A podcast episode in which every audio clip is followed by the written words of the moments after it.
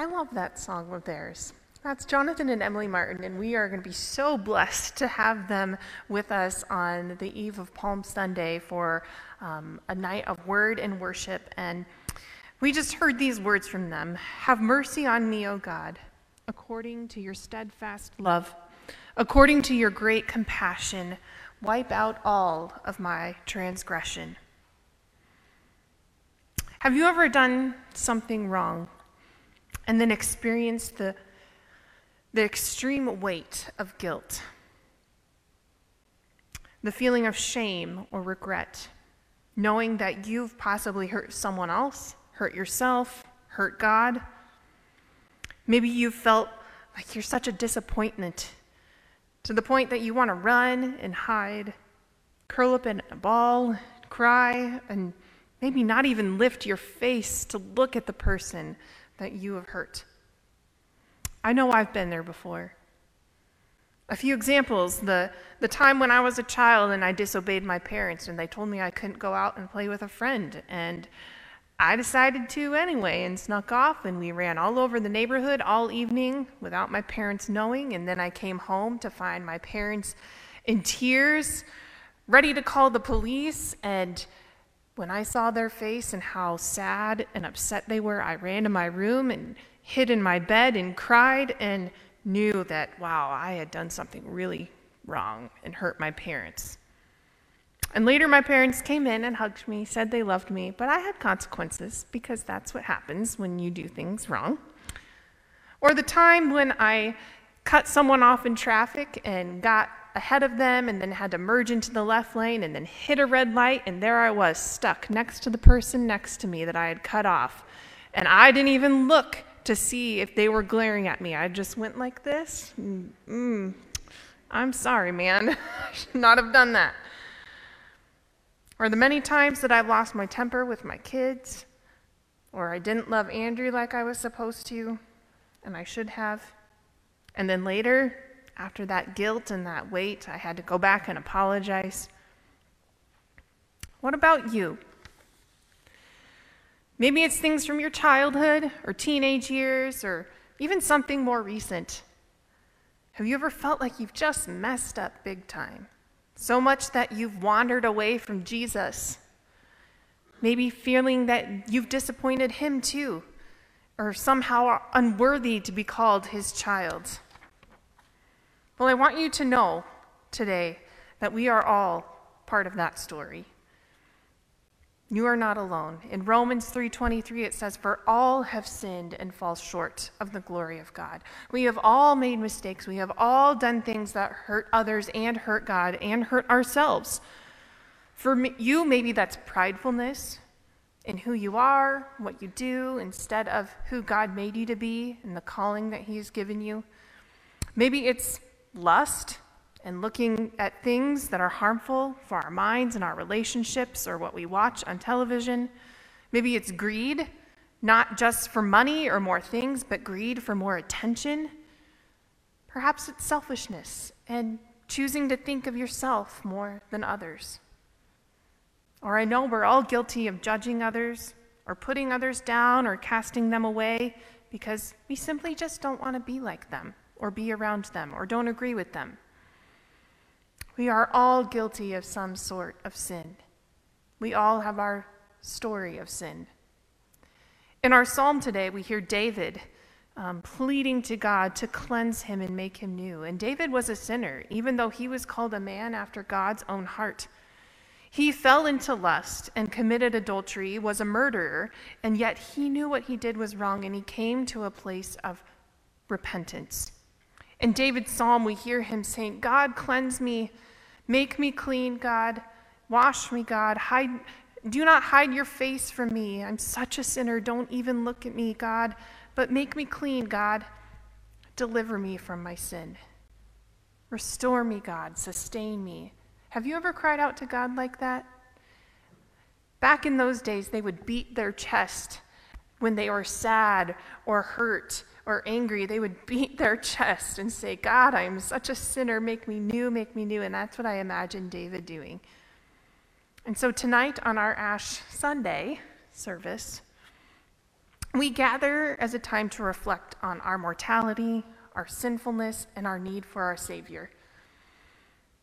And some people, they use this as an opportunity to take some time to fast in order to repent of sin and recommit their life to God.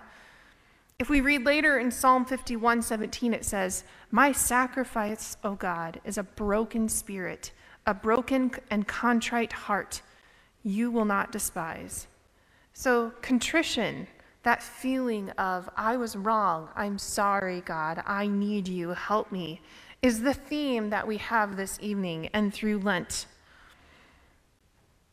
I think it's important that we take time to reflect on our need for a Savior, but I think it's also important for us to recognize that we know the end of the story that is coming, that we celebrate on Easter.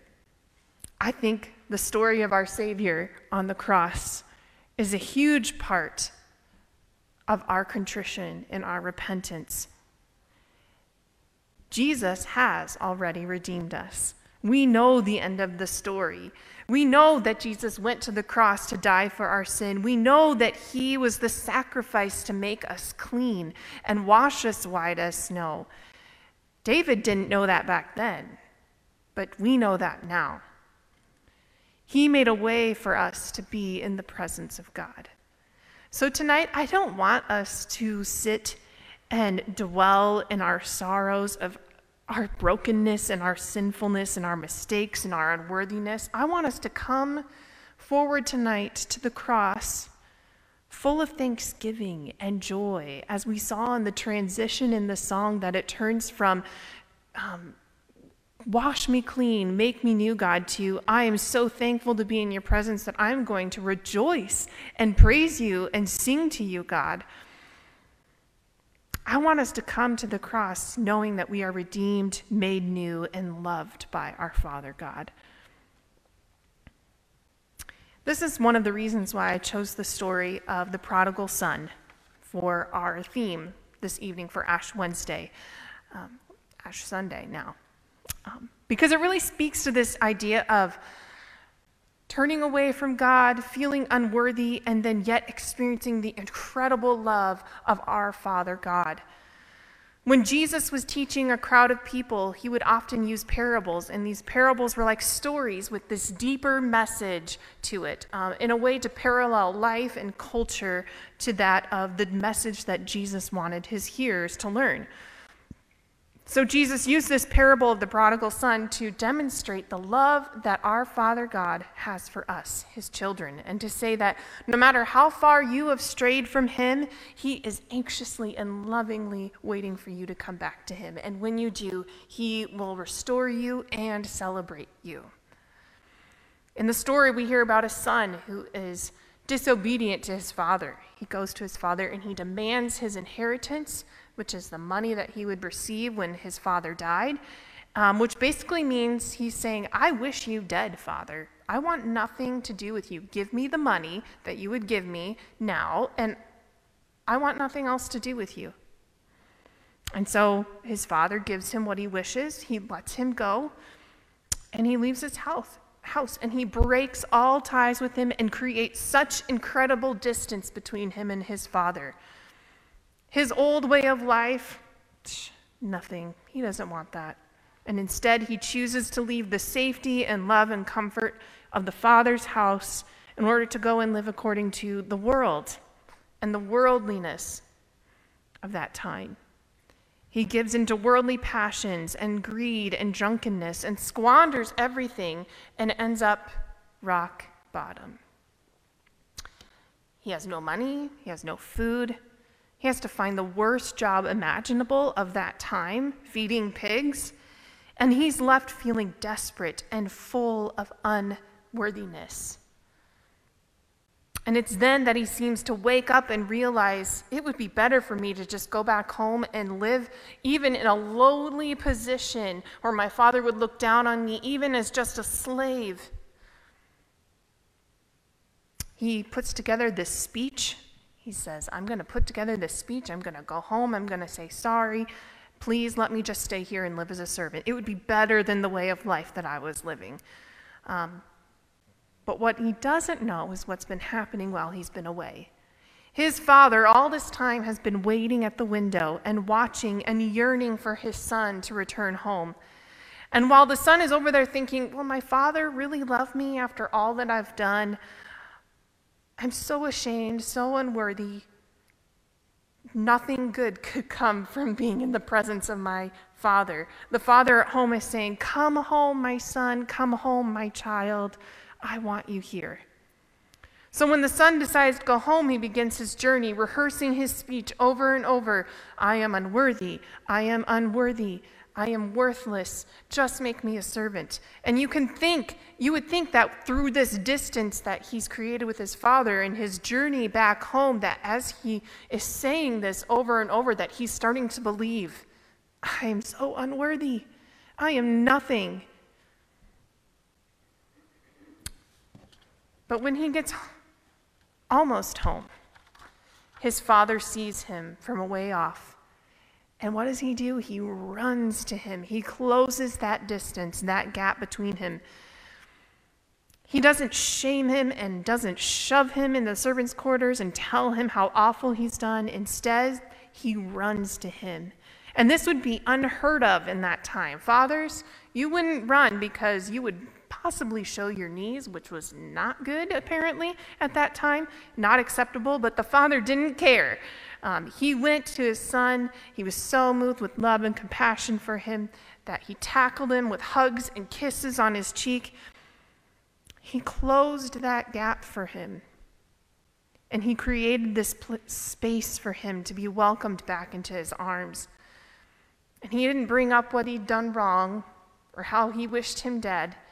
All he cared about was getting his son back. And the son um, had his speech all prepared, ready to say, I'm so unworthy, but the father didn't even let him say it. He just embraced him and showered with him with gifts, threw a party for him, and said, You are my son. You are not a servant. I'm, you're welcomed back just the way you are. And so, you know what that means for us? That's Jesus. It means that we, because of Jesus, we are no longer dead or lost. We are found alive.